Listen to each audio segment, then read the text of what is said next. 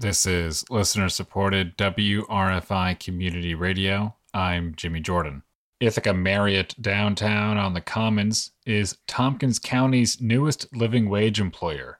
This means they're paying all their employees at least $15.37 an hour and have certification from the Tompkins County Workers Center to back it up. The reason for this move might be surprising one of the first reasons for it was just what are we doing to recruit? What are we doing for people to want to come off unemployment and come work for us? That's Kathy Hart, the hotel's general manager. She says Ithaca Marriott downtown is making its COVID 19 comeback. We were in 68% occupancy in April of 2019. We ran 3% occupancy in April 2020.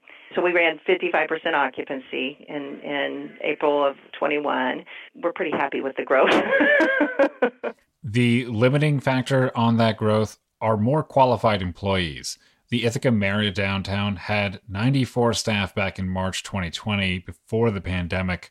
Hart says the hotel is ready to hire close to pre pandemic numbers, but job openings alone are not bringing in applicants right around Easter is when we were like, all right, we got to ramp up, we got to get these positions filled. And then that's when we really relooked at with our messaging. Once their application was in for the Workers Center to certify it, the news started spreading by word of mouth.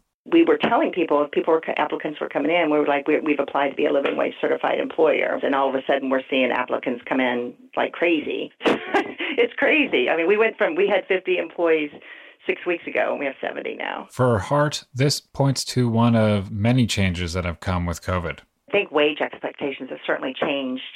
I think people's expectations of what their worth has changed. Today, sunny skies, high near 80. Tonight, skies are clear, low in the lower 50s. You can listen to this and all of WRFI's news content wherever you get your podcasts. This is WRFI News.